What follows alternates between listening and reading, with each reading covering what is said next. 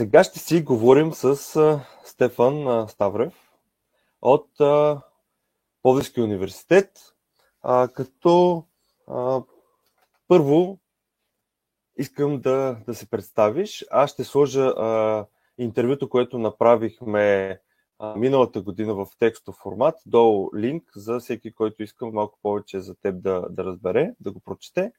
Но тук ще си говорим повече вече за а, твоята област на науката, но първо да разкажеш ти сам коя е тя и какво в момента правиш ти. Привет, Петър. Благодаря за думата. Казвам се Стефан Ставрев. От Пловдив съм и в момента давам в Пловдивския университет Паисий Хилендарски. Започнах да се занимавам с наука, може би преди около 10 години, грубо. Като първоначално бях хоноруван преподавател към факултета по математика и информатика, в последствие асистент, докторант и вече доктор, като изчаквам сега да ми бъде готова дипломата и следващата стъпка е главен асистент към катедра софтуерни технологии на същия факултет. Занимавам се с видеоигри. Може би някои от твоите зрители и слушатели, така като кажат видеоигри, нали, разбират нещо по-забавно, по-развлекателно. Да, но не само. Видеоигрите са една медия, една реалност, ако искаш, един метод, който може да се използва в различни контексти. Например, виртуална среда може да се използва за обучение на малки, на по-големи деца. Освен това, може да се използва за симулация на някакви сложни процеси, да речем на краш тестове на автомобили. Знаеш, един краш тест на автомобил е супер скъпо начинание, но ако имаш тренажер, може би стои много пъти да нагласваш различни параметри, така че накрая истинският експеримент, който направиш, да не трябва да го повтаряш няколко пъти. Друг вид тренажери, които също са към сериозните, както е терминологията видеоигри, това са летателните тренажери и танковите тренажери. За съжаление, доста актуални напоследък, както виждаш. И така, интересите ми, освен в сферата на видеоигрите, са свързани и с изкуствен интелект, компютърно зрение и умни агенти. Надявам се сега вече като ми свърши дисертацията да отдела малко повече време на изкуствения интелект, тъй като до момента ни бях много фокусиран върху това. Доста интересно. Каква е разликата да се занимаваш в научна организация с IT, с видеоигри, с симулации и в частния сектор? Интересен въпрос. Аз не бих ги разделил нещата едното или другото. Може би знаеш, аз се занимавам и с двете и успявам, успявам да постигна баланс и някаква хармония. Така че научните достижения, научната сфера, новите неща, които се откриват, не мога директно да ги приложа в бизнеса. Така че те да са, да, може да звучи малко комерциално, да се монетизират.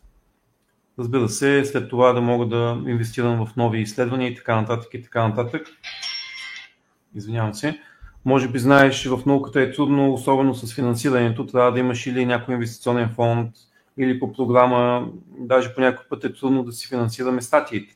Статии в Web of Science, в Scopus, особено такива, които са с SGR или с Impact Factor. Много трудно можеш да публикуваш, да ни кажа, немалки са сумите само за да платиш такса участие. И това го знаеш, но казвам го за нашите слушатели. Така че частната дейност е един добър начин с а, изследванията, които си приложил и някаква разработка, която си направил, да успееш да завъртиш колелото и да финансираш следващи изследвания, които би направил.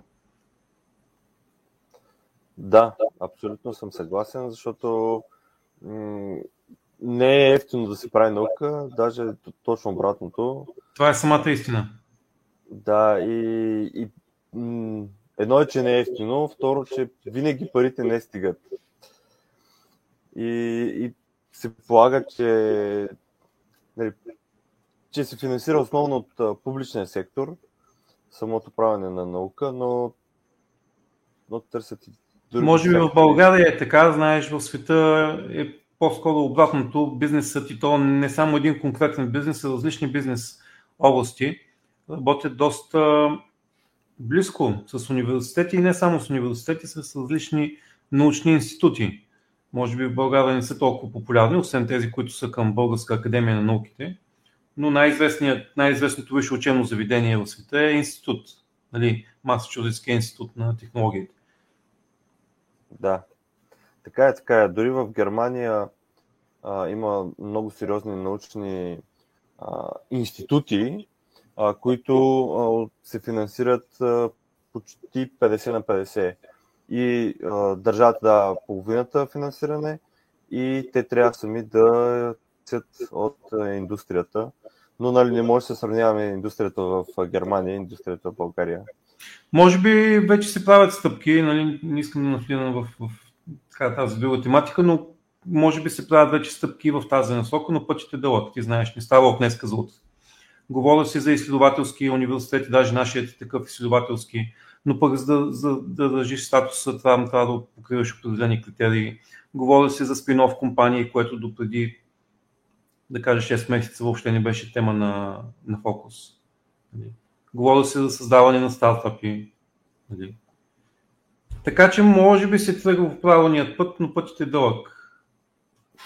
Не е лесно и не е ефтино. А, това, което, което според мен е нормално да, да почне да се случва е такива хора като теб да, да поемат различни инициативи, които да вече тези промени и това няма нали, да, да стане и бързо. Искам да, да те пример нещо, което скоро си раз, разработил или нещо, което в момента правиш, да разкажеш малко повече за него? Аз мога да разкажа за много неща. Сега, може би най-така с обществено, с обществен отзвук, това е интерактивният под, който разработвам. Интерактивният под, система от компютър, проектор и сензор в различна конфигурация. На компютъра са разположени образователни видеоигри. Може би знаят твоите читатели какво е STEM обучение. Science, Technology, Engineering and Mathematics. Това са природно-математични дисциплини, които се преподават под формата на игра и по този начин децата, като стъпат на различни игрови елементи върху пода, хем играят, но хем се учат и на различни знания и умения.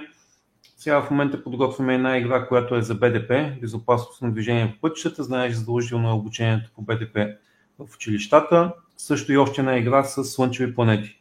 Т.е. информация за слънчевата система и слънчевите планети, отново под формата на игра. Преди това сме разработили, тъй като аз работя с екип, преди това сме разработили една игра за математика, която генерира различни не много сложни така уравнения на произволен принцип.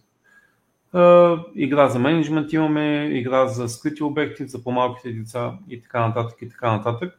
Та в момента този, да кажем, продукт, развиването му от една страна продуктов дизайн, как да го направим по, по-атрактивен, по-лек, по-лесно преносим, от друга страна чисто софтуерно как да вкараме такъв тип образователни продукти, такъв тип образователни игри, че да се отползва на, на мълчуганите на децата и на, може би, на малко по-възрастните. Да, това, това е доста интересно, защото в момента е популярно а, STEM образованието. Започна да се говори доста последната година, дори направиха се доста и събития, конференции. Сега се финансира и от Министерството STEM стаи.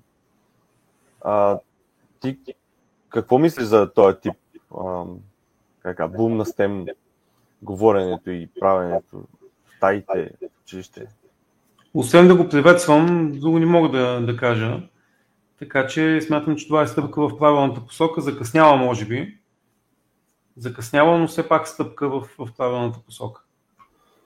А, защото много се говори, че там каквото и да е училище, ще трябва специалисти, а, които да имат съответното образование или умения, които да покажат и обясняват на самите ученици а, този тип а, стаи, как работят, най-вече трябва да са най-малко IT запознати а, повече.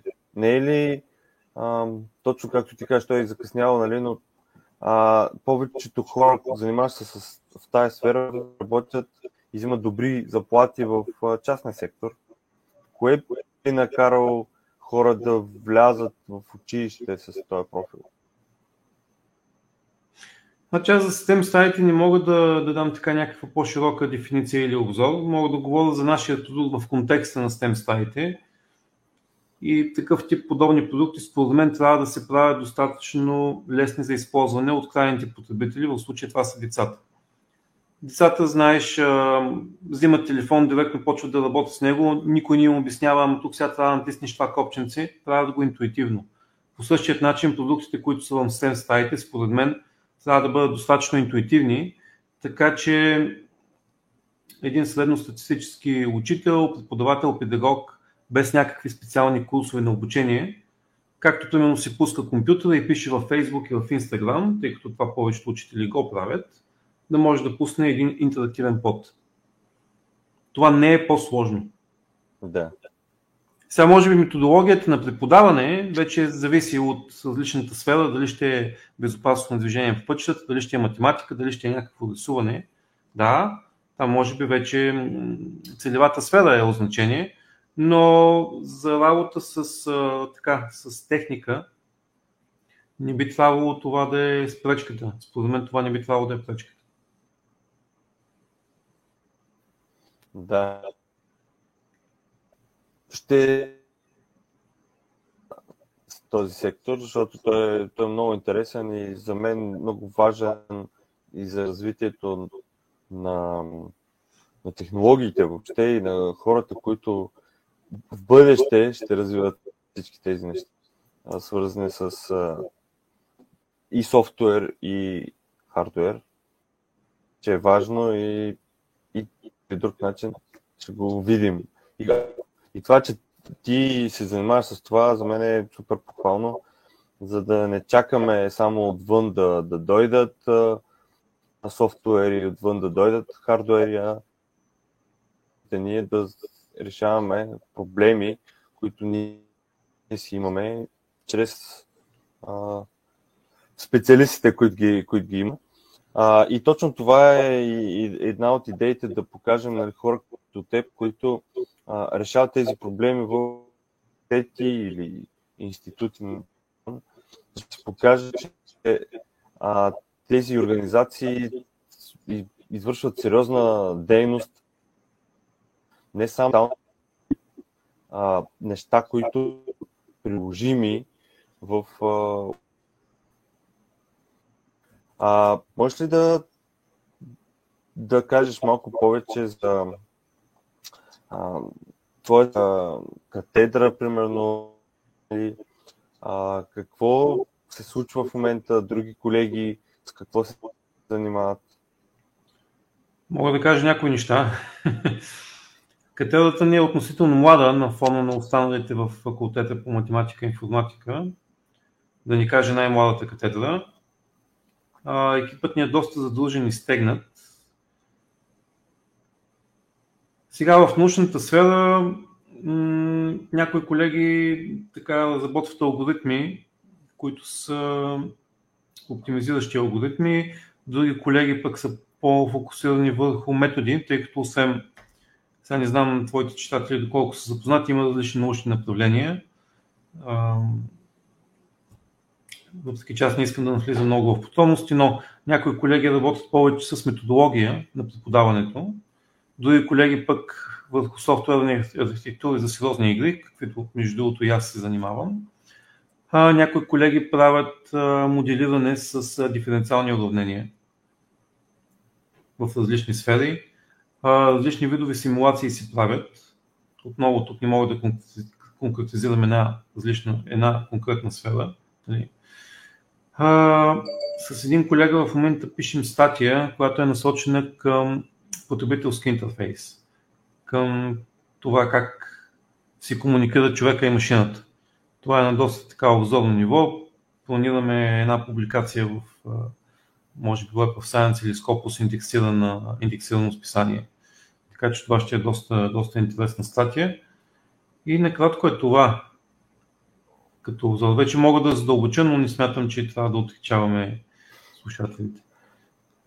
Да, просто а, идеята им беше да се покажат някои аспекти на, на работата. Mm-hmm. Добре.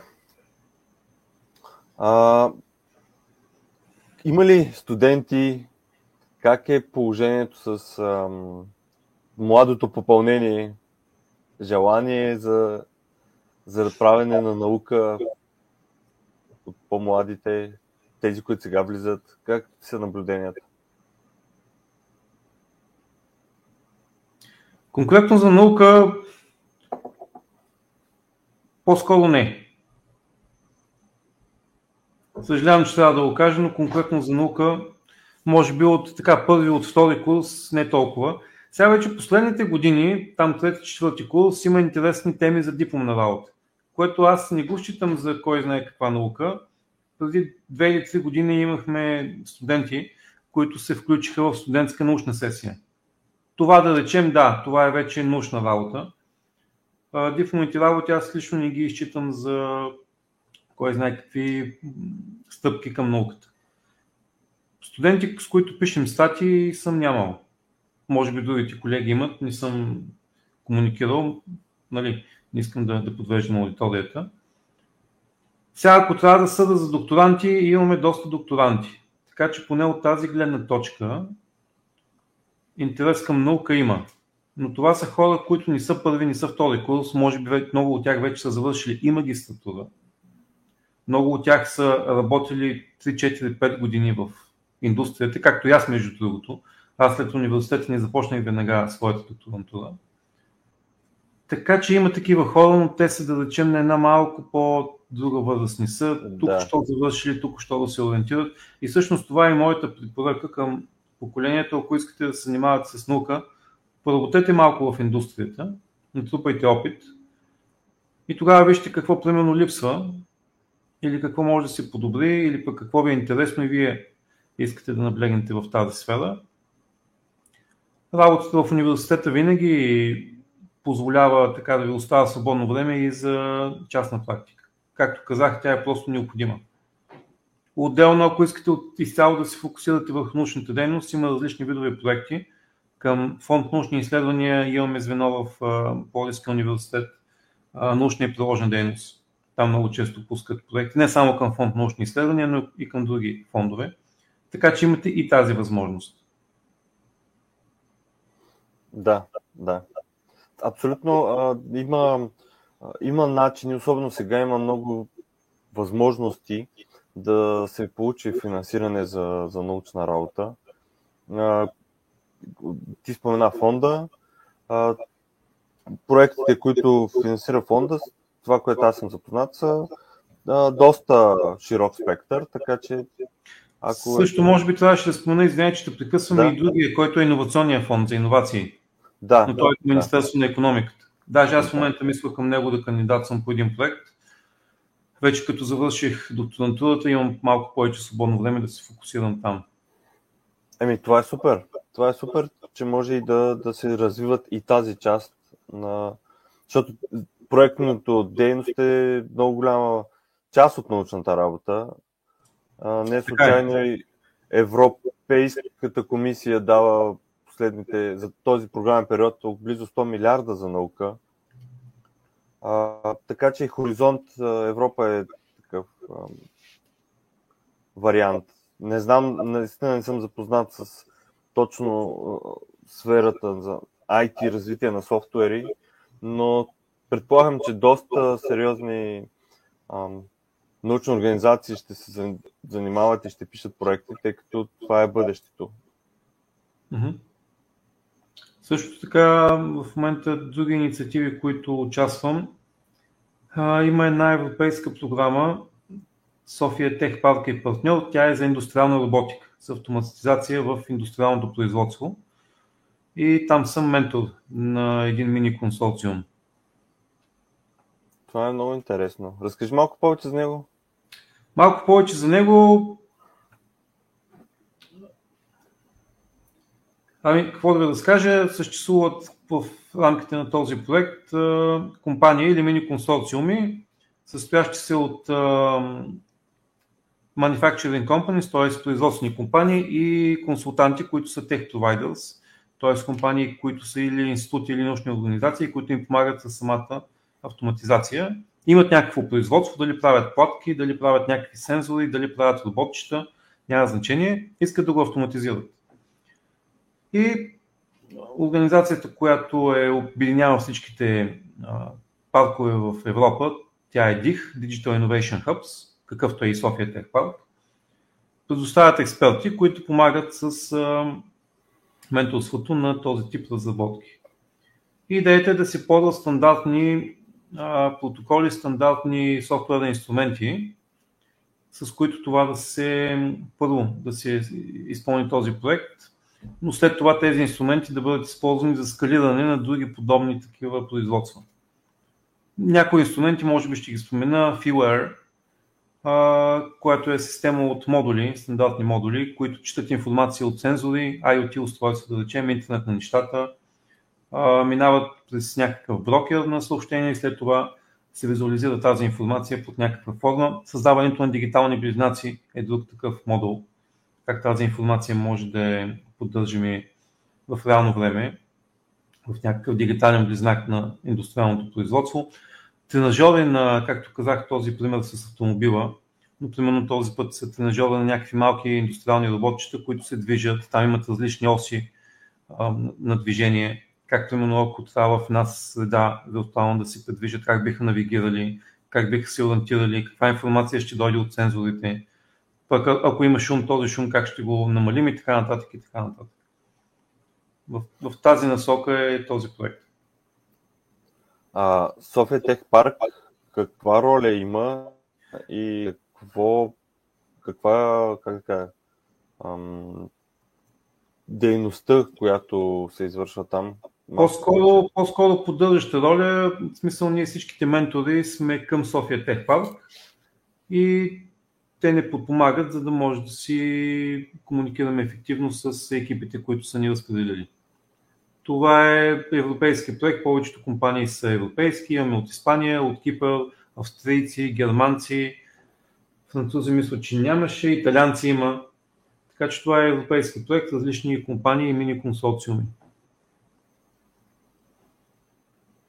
Да. Това е много, много интересно. Ние самите а, извършваме нашата дейност в а, coworking на София Тех Парк. Mm-hmm. Growworking се казва. И, и мястото е уникално. Миналата година издадахме специализиран брой за научната работа в София Тех Парк. Направихме множество видеа от лабораторния комплекс. И наистина а, там се извършват доста интересни неща и има като а, а,